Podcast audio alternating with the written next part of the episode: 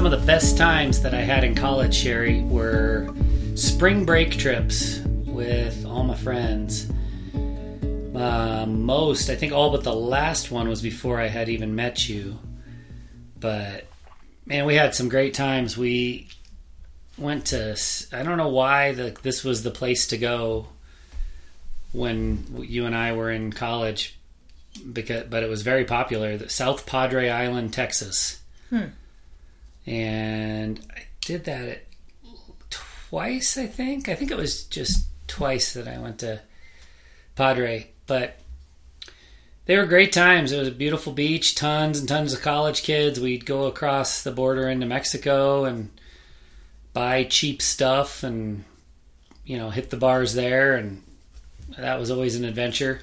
One time it was so much of an adventure that I got separated from the rest of the group and had to hitch a ride back with a couple named Lupe and Juan and their daughter who was eating like flaming flaming Cheetos in the back seat, but they were really flaming and I she shared one with me and it was not good. It was just not good.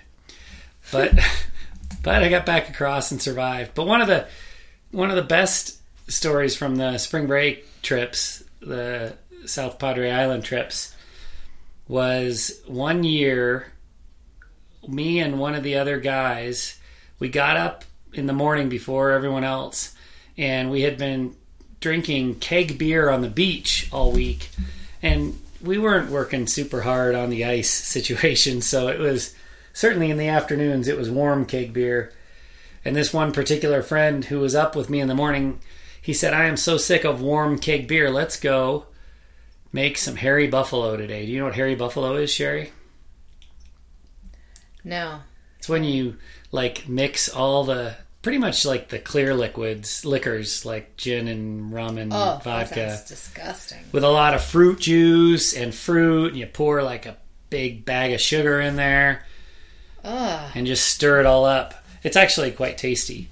The dangerous part is the fruit because the fruit soaks like you've got chopped up watermelon and pineapple and strawberries and stuff floating around in there and it soaks it all up and when you eat the fruit that's kind of the knockout punch.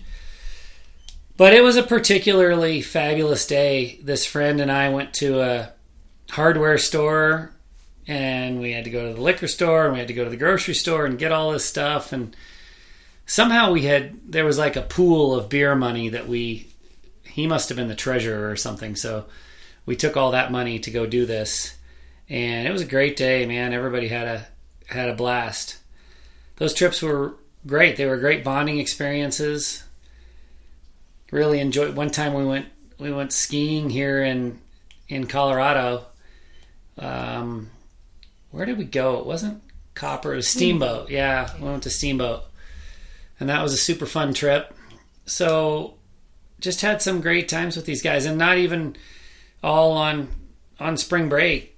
My college friends, I was in a fraternity and one year I was the philanthropy chairman, which so my job was to have some kind of a fundraiser for charity. And I don't know, I don't remember who came up with this, whether it was me or somebody else, but the, the idea that we executed, whoever's idea it was, it, it ended up being a bad idea, so I guess I should claim it. It was my idea. But we took this beautiful sand volleyball court we had in the back behind the parking lot of our fraternity, and I ordered a bunch of dirt from a local construction warehouse or something. I don't know. And they brought the dirt, and then we watered it for like three days and made it a mud pit. And we had a mud volleyball court, and we called it Mudfest and bought hmm. t-shirts and sold mudfest t-shirts and charged other fraternities and sororities an entry fee to come be in our tournament What was the charity that i you don't remember Okay. i actually was just thinking about that as you were asking that's why i was so quick to cut you off i don't remember what the charity was maybe boys and girls club feels like we did a lot with them but you know the dirt was expensive and the t-shirts were expensive and I wasn't very good at my job. So we barely, you know, we might have taken in a thousand bucks, but we spent 800 or something. So the donation was minor, a couple hundred bucks. And I think I bought way more t-shirts than we needed because I remember having those t-shirts around for years and years and years after Mudfest. And the worst part of the whole thing was it's really easy to take a beautiful sand volleyball court and turn it into a mud pit, but it's as far as I'm concerned, as far as I know, it is impossible, physically impossible to turn it back from a mud pit into a sand volleyball court. So I basically destroyed that volleyball court. And I don't know if to this day, I don't know what's come of it. Uh, I know we tried to figure it out, tried to get rid of the dirt, we tried to put sand over. I don't, I, I don't remember the details. I just remember I took a lot of heat for destroying the the beautiful volleyball court, and frankly, I felt bad about it for a long time. Um, but I didn't, I didn't do anything to rectify it, if I'm being honest. So that was that was no good. But but those but times out there on the volleyball court with the guys, and you know the the Mudfest event itself was super fun. Just some really really great memories. And then you know it continued for a little while after after college After graduation. after graduation, I mean, you know, everyone started kind of getting married shortly after college. I mean, a few years, I guess, after college. But I went to a bachelor party in Las Vegas with a bunch of the guys and just had an absolute blast until I decided I was smarter than the casino odds makers and started betting on college basketball and I lost $1200 and you and I weren't married yet but we had a joint account that we as as an engaged couple and that was a disaster oh yeah. that was the that was the really the first big time that I thought you might call off the engagement when I told you about that upon return to Chicago. We lived in Chicago at the time. But that was a quite an adventure, quite a quite a fun trip with a pretty unhappy ending.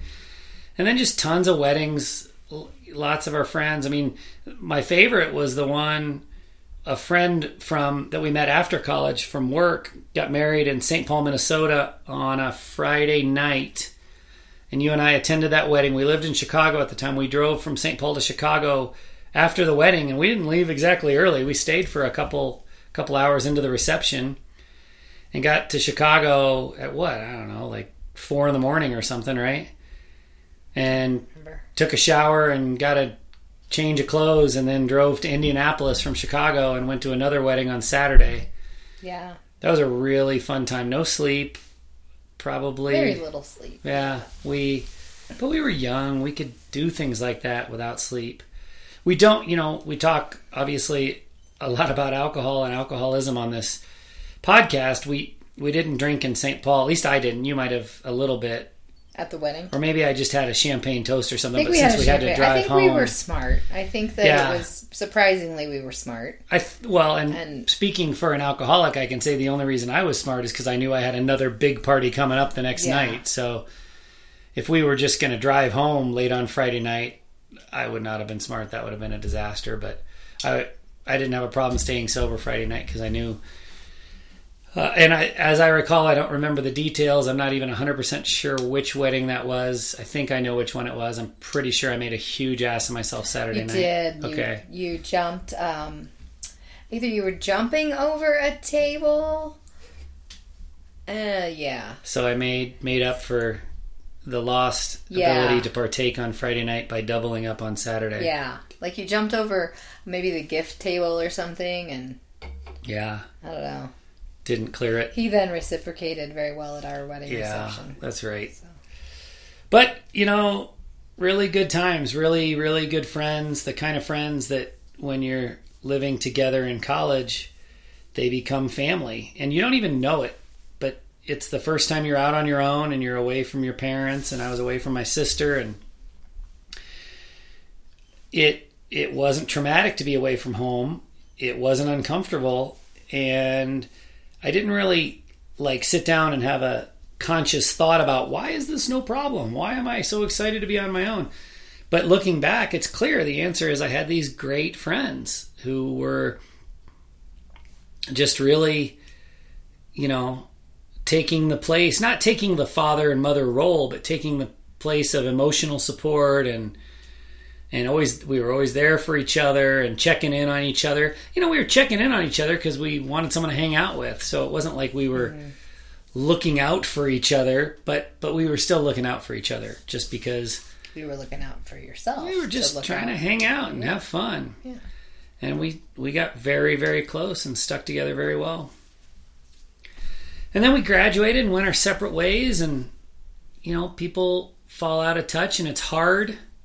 This is not an excuse. I did a terrible job, but it's hard to stay connected and I didn't put the effort in and and so we we drifted apart and then there guys that I count in this list of people that I felt, you know, like like brothers with, like family with. The last time you and I saw them was I don't know, 6 or 8 years after we graduated. There was a funeral for one of the guys. Very very very sad situation.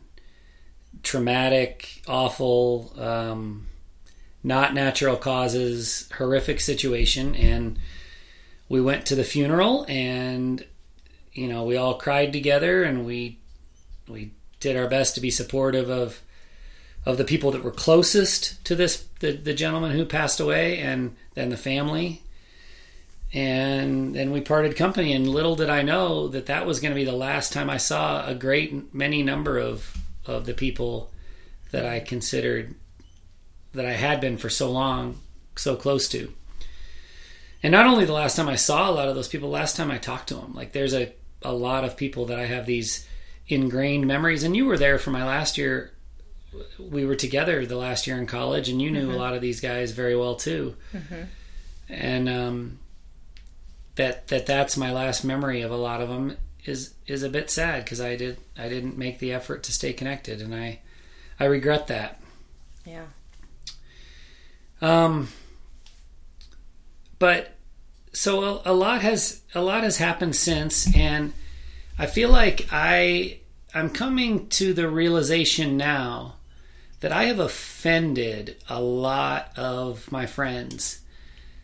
Not so much the college friends, because honestly, other than us being connected by Facebook, I, I've like I said lost touch, and I just didn't think they knew what was going on with me, and I certainly didn't know what was going on with them. So we just largely lost touch. But but I've realized that I've offended a lot of people in the last couple of years with my writing, and what I mean by that is, you know, part of recovering from alcoholism, part of getting sober was doing a lot of research and understanding how brain chemistry works and understanding how alcohol or any addictive substance, chocolate cake, shopping, pornography, drugs, any of it, how it hijacks the pleasure system in our brains and that that's that's what addiction really is. And I've, I've come to realize that there is no safe or good or suggested or recommended or okay amount of alcohol. Alcohol is even for the moderate drinkers who can have two or three beers every night after work and they don't think it's causing a problem in their life. It's it's not healthy, it's not good. It's the the the way you get a buzz is toxification of your neurotransmitter system, your brain cells and that's bad for anybody. And I've written about that. And I've even, you know, I've used and and part of what it's important to understand here is that my audience is our audience is alcoholics and loved ones of alcoholics. And so explaining how it works is important for those people to hear. It's an important it's important for an alcoholic who's struggling, a high functioning alcoholic trying to decide whether or not to get alcohol out of their life.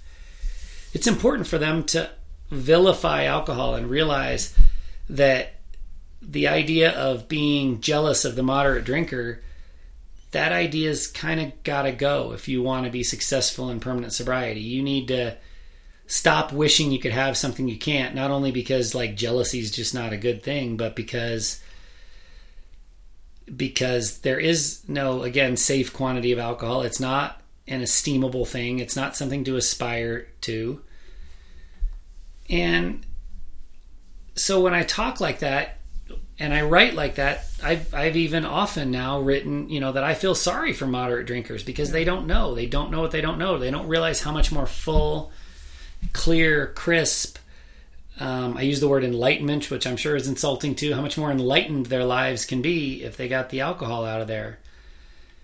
And I mean, I've gotten emails and private messages from friends saying, "Hey, I read your last, you know, whatever, and you were talking about feeling sorry for moderate drinkers. Man, that uh, what did you mean by that? Or that that doesn't feel good." And I've done my best to say, you know, different strokes for different folks, and you do you, but this is what I do now. I write about this stuff, and I got to speak the truth as I believe it.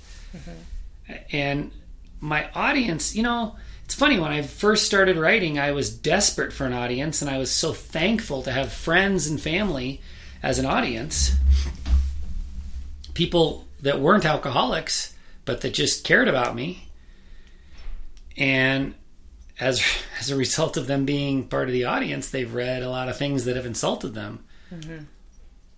And I, you know, I'm not saying that I should have hidden any of this from people, but I certainly don't want to insult them either. And I stand by everything I've written. I stand by my position that there is no safe quantity of alcohol, and it it's not has no redeeming characteristics. There's always studies about like a glass of red wine is good for your heart. Yeah. Grape juice does the same thing. Yeah, grape juice does the same thing, and there's a hundred other ways yeah. to get the same thing too, right? Yeah. Well, I don't know about a hundred, but but there's no necessity to drink wine for your health. Like that's just a myth.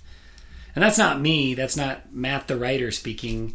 That's all these therapists and nutritionists and yeah. You always wonder things who, I've like, read and people puts, I've talked to. You wonder who puts those studies out. Like who's doing the study? You know, because it could be you know the grape wine industry that's funding, funding the study. You uh, know. Hundred percent. The wine grape industry, not grape wine, but wine yeah. grape industry. You know, because you wouldn't know, like, right? Well, and I think sometimes we do know, and I think that that's what it is. The thing about studies, right, is they have to be funded. Nobody does a study for free, and so the funding has to come from somebody that's hoping that the study proves a certain thing. Exactly. I and mean, if the study doesn't prove the thing they were hoping to, that study gets buried and doesn't get published. Mm. So if you read a study that says that wine has health benefits, you better look because I bet a beverage company supported that study because if it said otherwise, we would just never hear about that study. That's and that's not specific to alcohol. That's just Every, yeah, lots of that's things. how it works. Lots of things. So it's crazy. So I've offended these people, and but they're but they're also not like necessarily your your audience because, like you said, they're just like your friends or family or people that have shown support by reading and listening and signing on. They're people that you want to inform but they're getting offended.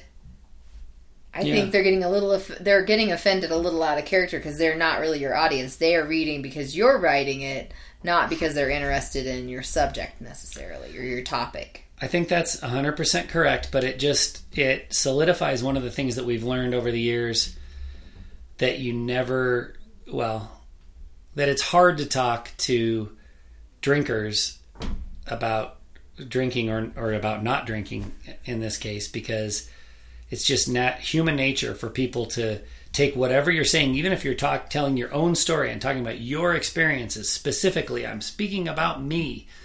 People take that and twist that into what that means for their life. And so when mm-hmm. you talk to drinkers about drinking they immediately get defensive. That's just how it works. So if i if i write something and my audience is high functioning alcoholics who are trying to figure out how to quit drinking or the, the spouses and other loved ones of high functioning alcoholics. And I talk about the fact that there are no redeeming qualities for alcohol and you shouldn't be jealous of moderate drinkers. That's, I believe, I believe that's a powerful message for a high functioning alcoholic trying to get sober. Mm-hmm. But for a two or three drink a night person who doesn't think it's causing any problems in their life, that's offensive and that's insulting and I sound arrogant and I sound like a big fat jerk. And so like I said, I have over the years been aware of of some of that from pretty much friends that were post college, people I worked with after college. And that maybe I had done a slightly better job of staying in touch with, although not in constant contact with. But I was aware of that I had piss some people off, basically. And then this past week, I wrote an article, and it was about about the love between friends when we were in college, and about how you know alcoholism doesn't start from a place of evil. In my opinion, alcoholism almost always starts from a place of innocence. And what I meant by that is I, I I never in a million years dreamt that drinking the way we did in college would cause would be a part of the cause of me becoming an alcoholic eventually. And everything that we did in college was from a place of innocence. We were just trying to get a degree and trying to have a good time. We never set out to do anything evil. We never hurt anybody. We never stole anything. Um, the only rule I can ever remember break, breaking was underage drinking. So here we were, this you know innocent young group of kids, just just trying to get by, and we ended up with some turmoil in our lives. And I won't go through the turmoil of the other people, what they had to deal with as adults. All of it was manageable. None of it was disgraceful, and that was the entire point of the article. Excuse me. That um, that there's no shame to alcoholism. There's no shame to any of the other things that happen to any of the, the people involved. And because it's just life circumstances. It's yeah. I mean, you become an adult and you got stuff to deal with. And these were really good people doing their best to deal with it. But I made a mistake and I posted a picture uh, associated with the article of a bunch of my friends from college and me just hanging out. We all had beers in our hands, but we were clearly, you know, between the ages of 18 and 22. There wasn't any question that these that the picture looked like it was present day. A bunch of near 50 year olds. I mean, I think you can tell the difference between college age and 50 year olds. So the amount of hair gave it away. The amount of hair was a big part of it. Yeah the fact that we all had our shirts tucked in. That's yes, yes, that was another good and, one. And, and the, uh, belted. Uh, yeah. Not just belts, but those like braided, woven, braided, yeah. woven belts. Oh yeah, yeah. Lots of those. Yeah. So, but the picture got me in trouble. A lot of I got a lot of heat, uh, a lot of private messages from guys for whom I didn't have a phone number. They didn't have mine. Um, and they're just people that so are they, Facebook friends yeah, to your Facebook page, so they yeah. just private message you or messenger you or something. Yeah, and and you know, the ones that message me also referenced, "Hey, I've got another twenty guys behind me that are angry about this too." So there were a fair number of messages, but even beyond that, I, I it was clear that there was a huge groundswell of anger about this, and the you know, the, I guess the obvious fear and the reason that I apologize for posting the picture is people are afraid that if they're associated with topics like I think one of the people put called it blatant alcoholism, that they're afraid for their own jobs and they're afraid for their own families and livelihoods. That makes me mega sad because you cannot be fired in this country for being a, a friend of an alcoholic. Yeah. um, I made no insinuation that everyone in the picture was an alcoholic. Right. I mean, well, I wonder how much time though they took to read the article because I read the article. I didn't hear anything that was outstanding like you were talking about. Yeah. You know, the association with these with this, you know, vagrant in this photo, like you being because you talked about you and things that happened to yeah, and I mean, I talked about other things that happened to other people that weren't alcoholism, but I just, the point of it was we all have had to deal with stuff. And we are all innocent and need not carry around a big burden of shame. And that's important for my readers to read because shame is what separates success from failure when it comes to recovery from alcoholism. When we carry around this guilt and shame because we contracted this disease that afflicts over 15 million Americans, it's more common than cancer. You know, when we when we carry around this this shame and guilt from it, it's it makes recovery nearly impossible. It wasn't until I was able to shed the shame and say, "Hey, look, um, this isn't my fault that I'm an alcoholic. That I was able. That's when I was able to get sober. But the article, you weren't blaming the situation you were in and them, right, for your alcoholism. No, not at all. I I, was saying so. we lived through this in, very innocent time together where we thought nothing we were doing would have any ramifications later down the road. Turns out it did. But I I wasn't intending in the article to blame anyone in in the picture or otherwise that were Mm-hmm. that I talked about in the article because the guys in the picture weren't even necessarily the exact guys that I was writing about. Like they were, it was the Yeah. picture was just representative. It was a bunch of guys standing around with beers in their hand. They were college age, so I thought, great, perfect picture. I hate doing the picture part of writing, but if you don't put up a picture, then nobody clicks on the article. So it's important. And I said, okay, great, perfect picture, boom, and I used it. And I didn't. I mean, it was stupid. It was stupid. I shouldn't have used other people's image without talking to them. I honestly, I assume because we were such good friends way back in the day, I assumed that they knew at least something of what I was going through and that they were supportive. So I made stupid assumptions. I didn't take into consideration the fear that they would have for their own situations, again, their careers or their For family being- situations for being associated with somebody like me. Mm. And that was nearsighted and stupid and I and I'm you know, I've been doing this for too long frankly to make a mistake like that. So so I am very sorry for making that mistake. But I guess the the lasting impact which is the reason I'm talking about this besides I'm happy I've made a public apology in writing I'm happy to make one verbally too here but besides that um, I'm kind of bummed. I don't feel great right now, and For it's sure. because of the the lack of support on both both sides, both from friends that some friends that we've made since college, and then clearly there's this big groundswell of people that hate me. Hate's too strong a word, but are pissed off from our college days, and bums me out because um, if if you're if you're the kind of alcoholic that's just the sad sack, um, I'm struggling to get sober. Uh, I'm having no success. I keep relapsing. Then it it's a lot easier, I think, for people to give support because the kind of support is we're pulling for you. We hope you conquer those demons. They use all those words I like, like we hope you get back on the wagon Yeah. and we hope you're successful as a teetotaler. Love all the the words that are associated with alcoholism.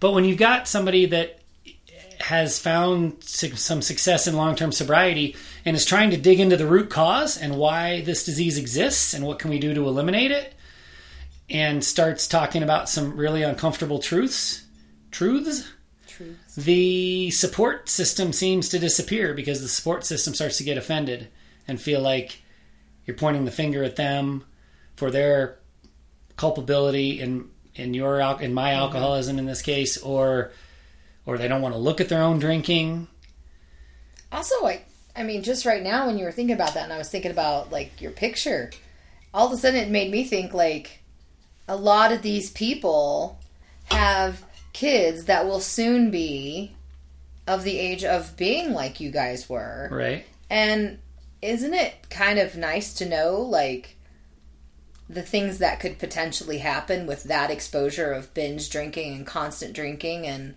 like, it's it's a good message, like, I think, is a, and a good reminder to, like, make sure you have good long talks with your kids who are getting ready to crush, you know, cross that threshold of college life, that they won't be supervised. Well, I think that's huge and a really important point, but that's where I feel like I've failed and I haven't delivered the message properly because we're talking about a group of people, and I was in this category until 15 years ago. A group of people that look at those four years as the greatest four years of their lives. And they want that for their kids. The fact that we kind of cheated death a few times Well, I That- know, like, that but kinda- don't you always want better for your kids? Yeah, but I, I mean, I think Like I would never want I- my am- kids to experience the college that I experienced.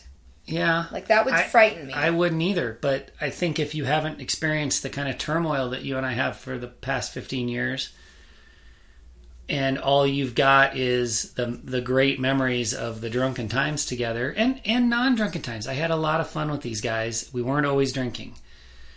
But when you've got that memory and you're now you're now dealing with real life situations, your mortgage and raising your kids and the boss that you hate and whatever, mm-hmm. and you're you're approaching 50 all and your kids are in their late teens, all you can think is that was the best 4 years of my life and I want my kids to have that same experience and who the hell is this guy? Blaming me for his problems. Mm. So I I think, and maybe I'm misreading everything, but I think I get where people are coming from. It's just unfortunate. It really makes me sad that we can't have a an honest conversation about the fact that alcohol is just a drug like any of the rest of them. Chemically, it works the same as heroin and cocaine and all of them in our reward systems. And just because it's legal doesn't mean it mean it's different but clearly we can't. And so you, and I, excuse me, have, you know, we, we talk a lot about the good side, and we're going to get in this conversation, we're going to get to the good side of recovery in, in just a minute.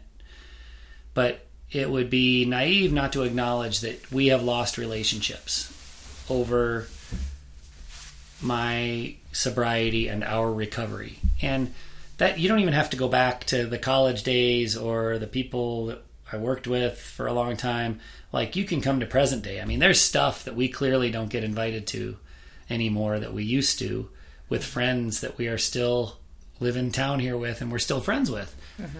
Because, you know, if it's if it's alcohol centric, which most adult parties are, whether we admit it or not, we're just not getting that invite. Mm-hmm. And I mean, it's nice. We still get an invitation, and I love it every year for this one Halloween party. It's kind of an open house. Yeah. It unfortunately always falls when I have something that I've worked for for our fall festival through our church, so I'm already pooped. But it, the first time we turned it down was the year that you were trying to be sober well, that time we turned it down because I said I couldn't be in that environment. Exactly. Okay, yeah. Yeah. So you took that year plus, and then there was another time that I think you were sober at um, that point of the year. I don't know. They've had it for years, but you know, there was that you took like that year or so off of any social engagements well, that Just was while you I were wouldn't be sober if I hadn't. I mean, that yeah, was a key to sobriety. Yeah, so I'm saying like that was kind of the start of our. And then you came out and told people that you were um, an alcoholic, and so then everybody was very worried about. People are worried about inviting us to. Yeah. Anything so. And so it's. I, I think it's naive, or I think it's distorted truthfulness if we don't acknowledge the fact that we have lost friendships over my sobriety because that's one of the biggest fears that people that I talk to that are considering sobriety or are in early sobriety or they're the spouse of someone who's in early sobriety, they're worried that they're not going to get invited to the things they love to do. Because they're not going to be fun anymore. Yeah, they're not going to be fun. And, you know, I think people people are good natured also and sometimes they say well i don't want to invite matt and sherry because i know we're going to drink a bunch and i don't want matt and sherry to feel uncomfortable so I, I mean, I get it from like all points of view, but it's only fair to admit that we have there has been loss in friendships. Going going back. Apparently, I didn't realize till this week, but all the way back to my college days, based on my sobriety, and that's where you know connection becomes really important. And that's this is the uplifting part of it that i want to talk about as much as I've lost these what what were once really important friendships, but eh, they kind of became superficial over the years. as much as we've lost those, some of those, we've also some some gained some really important, really tight friendships. And I talk about this all the time. It's not even always other people that are in recovery, although often it is. But it's it's people that have gone through something and that something can be breast cancer, that something can be a bad divorce, uh, that something can be some other illness, an eating disorder, the loss of a child. I'm just thinking of, of examples in, in my head where that person has suffered, and then through our openness and the willingness that we have to talk about the suffering that we've been through, we've really bonded with some people over that, even when their topic wasn't alcohol.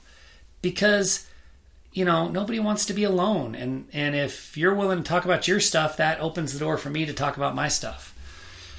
And some really great connections and bonds can come from that. And so, you know, if I was to net it out and say we've lost these relationships, but we've gained these others, we're still way, way, way, you know, in the positive because the the depth and the sincerity and the importance of the relationships we've gained far exceeds, you know, some Facebook friendships or or just occasional phone call or Christmas card in December mm-hmm. kind of relationships with the people that we've lost. And you know, the the lost invitations that we've had locally, I have to stop and think about it to to realize that it's even happening. I mean, we're so busy. I don't ever feel like, gosh, I wish we had more on the social calendar. I don't know. Do you? No, not really. I don't really think about it. Yeah. I mean, a lot of the, I guess a lot of the friendships that you're saying that we kind of lost, like you mentioned, were all kind of superficial friendships or just a good, you know, good acquaintance. Good acquaintances, kind of, yeah. Yeah, like, you know, neighborhood local people could be, or like your group of college friends. I mean, it was all, most of those were all very superficial. and Now, they didn't used to be, but yeah. Yeah. Yeah. Well, even just a few years out of college, like the ones that you didn't keep in contact with, you know, those people kind of floated away first because they were just not in your core group of friends. So, mm-hmm. And now, yeah. Well, so one of the things that we want to we want to mention, we're going to mention it every time we do Untoxicated podcasts, is our Echoes of Recovery program because it is all about that kind of connection, that kind of deep and meaningful connection for the loved ones of alcoholics with each other to give them someone who understands what it's like to be in a relationship with an alcoholic and it doesn't have to be a romantic relationship. We have people in the program that are are parents of alcoholics children of alcoholics and certainly lots of spouses of alcoholics. And you know they don't they don't maybe want to be as vocal as you and I are about our situation, so they don't have people knocking on their door that's saying, "Hey, I want to be I want to talk more with you about this because I can't believe how open you are about your stuff. Let me tell you about my stuff." And so we in Echoes of Recovery are a place for people to talk about their stuff. Yeah, cuz usually we as the loved ones don't get to talk about it. Yeah, because it's usually secretive. Because you've got an alcoholic saying, "Maybe that's don't why share I my secrets." Yeah, maybe that's why when you ask that question about like friendships, maybe maybe because I didn't have good friendships when you were drinking. Yeah. I was afraid to have true, deep friendships with people because I didn't want the secret out. Yeah. So now the friendships are definitely more meaningful. You were afraid at that time, and I was incapable. Yeah. Because for me, it was just about drinking. So even people that I would have considered like my best of friends back then, really, we were just getting together and drinking and telling the same stories over and over, and there wasn't much deep, meaningful yeah stuff going on. So. so if so, if that's the kind of connection that you're you're looking for, and and if you feel like you're in a unique situation as a loved one of an alcoholic, I can assure you that you are not. And we would like to to welcome you to join us and connect with other people who are loved ones of alcoholics and share the same pain, but the same hopefulness and the same goals and and share the same strategies to to recover and to feel better. And so if you're interested, please check us out at echoesofrecovery.com, E C H O E S of recovery.com. And we'd love you to learn more about and join if you can. You know, when we talk about those deep and meaningful relationships, Sherry, you know, it's it's funny because at the time that we're recording this, it hasn't even been 24 hours since I had two really deep and meaningful conversations. The the first one is a friend that as a result of the COVID-19 economic shutdown is getting just crushed his his situation his business is getting just crushed and I called him yesterday just to see how he was doing and I don't know. It's such a helpless feeling to call someone in a situation like that and say you know I want to listen and how can I help? Because you know you can't do anything to help. But this person because of we've been friends for a long time for sure. We were drinking buddies back when I drank.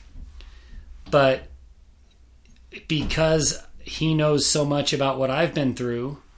He himself is not an alcoholic, uh, although he he has experience with alcoholism through his family. Mm-hmm. But he like went deep last night, Sherry, and was telling me a bunch of details about fighting depression. And I mean, he even brought up the word suicide, and that that's been something that he's had to battle over the years. And you know, it was a it was such a heartwarming conversation, and I, I didn't do much other than listen and you know nod my head and say all the things you say. I'm here for you, and thanks for confiding in me. And you know, some of what he talked about, I could I could relate to certainly. Right. So it was a just a great conversation, and I got off the phone and I felt so good about it. And that's the kind of conversation that is not available to someone who hasn't made themselves available to others. So through the vulnerability that you and I have eh, have shown in dealing with our alcoholism, my alcoholism and our alcoholic marriage, it is like laying down a welcome mat for other people to share their stuff. And you know, here I am in the midst of all these old friends from college. I can feel the groundswell of hatred you know, to rise up coming at me. And and even while that's happening, I'm having this other conversation with this guy that's struggling right now, and he's making me feel like a really really good friend. Yeah. And so that was that was powerful. And then and there's one more uh, another call on the same day, and I, and I I I want to mention this because it was really really again really meaningful. I got a call after that call I just described from one of the guys from back in the college days. Again, this is a guy that I was really close with, but haven't seen since that funeral that I referenced. So it's been 20 years since I've seen or heard from him. 20 ish years, something like that. And, you know, he was upset about the picture that I posted, but he was maturely upset. He wasn't screaming and yelling he started out he wouldn't even get into what he wanted to talk about till he asked me about our family. And so of course i asked him about his family. He put me at ease right away because as soon as i saw that he was calling i was like oh my god he's gonna be mad about the picture. But before he even got into that he he genuinely wanted to reconnect his friends and then he expressed his concerns and i apologized and told him what i would do to rectify the situation. And then we we went on and talked about other stuff and kind of made a commitment to each other to try to stay connected, even as hard as it is. This is someone that lives 2,000 miles away from me, but we're going to do our best. And um, man, I can't tell you how good that felt to to hear from someone who uh, was just as angry as, like I said, the the kind of swarm of other people that are angry, but but instead of just talk behind my back or send me um, message. Yeah, and I mean, I don't want to rip on the, the guys that sent the messages. They were cordial. It was fine. Mm-hmm. But, you know, this guy, this, he just, he went above and beyond, right? He did what we don't do anymore. We don't even realize that telephones have a talk function. Exactly. Anymore. They're either for social media or, or texting. texting. Yeah. But this guy figured out how to use his phone for talking, and he actually called me, and it was, I, I, you know, it's been less than 24 hours, so this is a hard thing for me to say, but I don't think I'll ever forget that phone call as long as I live because he Reaching didn't have to do that. That's right. It's much better. So mature to really and, have a conversation instead of just being one liner back and forth. Yeah. yeah, so in the off chance that he listens to this, um, you know, I've thanked him personally for the call, and I'll thank him again here because that was. It wasn't even brave of him. I don't even want to say that. I mean, it was just cool of him. It was, it was what we've it, we've lost the art of communication, and he found it, and it was it was really meaningful. So, so I guess the moral, Sherry, is that you know things change. We've said it over and over again with sobriety nothing stays the same for lasting sobriety and true recovery and enlightenment and evolving yourself as a human being nothing's going to stay the same and part of that is sad i'm sad about the relationships lost and particularly today because uh, you know it's been a rough week. I'm particularly sad about the relationships lost but but the good way way way outweighs the bad. And the even in the, just the category of relationships, the depth and the meaningfulness of the relationships that we have. You know, our daughter, um, it's graduation week this week and next week, and she there was a virtual awards ceremony earlier this week, and she got a, a bunch of awards, academic mostly, um, awards, and some of the parents that we're friends with, you know, we got a bunch of texts like, "Hey, wow, that was awesome," and like that that felt really good because um, you know I just said phone calls are better than texts, but but the texts were nice yeah. to receive because um, we do have we are blessed. We have a lot of relationships that have survived our my alcoholism and our recovery, and um, and you, you don't lose all your friends when you recover. You just don't. The ones that are the true friends stick around. I that's what I was gonna say. The true friends. That's what I was trying to point out earlier. Was just some of the superficial friends that fell off of the radar yeah like a few years after college yeah. So then now you just have these deeper relationships now that alcohol is taken out of the way and you can really go deep and they're just much more fulfilling. Yeah. Than having a, you know, it's like I would rather have 10 people that I really enjoy on Facebook than have 10,000 that I don't give a crap about. Yeah. You know, like that numbers game. Yeah. Cuz the relationships are so much more satisfying. They are. And fulfilling. They are. They are. Yeah, and so and thank you to you because yesterday was kind of rough when this was all kind of boiling over, and I was I was emotional. I was kind of not I don't I don't know that was a basket case, but I was emotional no. and I was upset, and you were awesome to me, and I appreciate that. Well, thank you. Well, I know it was emotional, and I was emotional, and you know I felt bad for your pain. Well, thanks for being the awesomest wife. I think that should be most awesome. Sometimes it's really hard to believe that I'm a writer, isn't it? thanks for being the awesomest wife, as always. I love you, Sherry. I love you too, Matt. For my wife, Sherry Salis, I am Matt Salis, and this has been another episode of the Untoxicated Podcast. And I promise I will be in a better mood next time. Thanks for listening, everybody.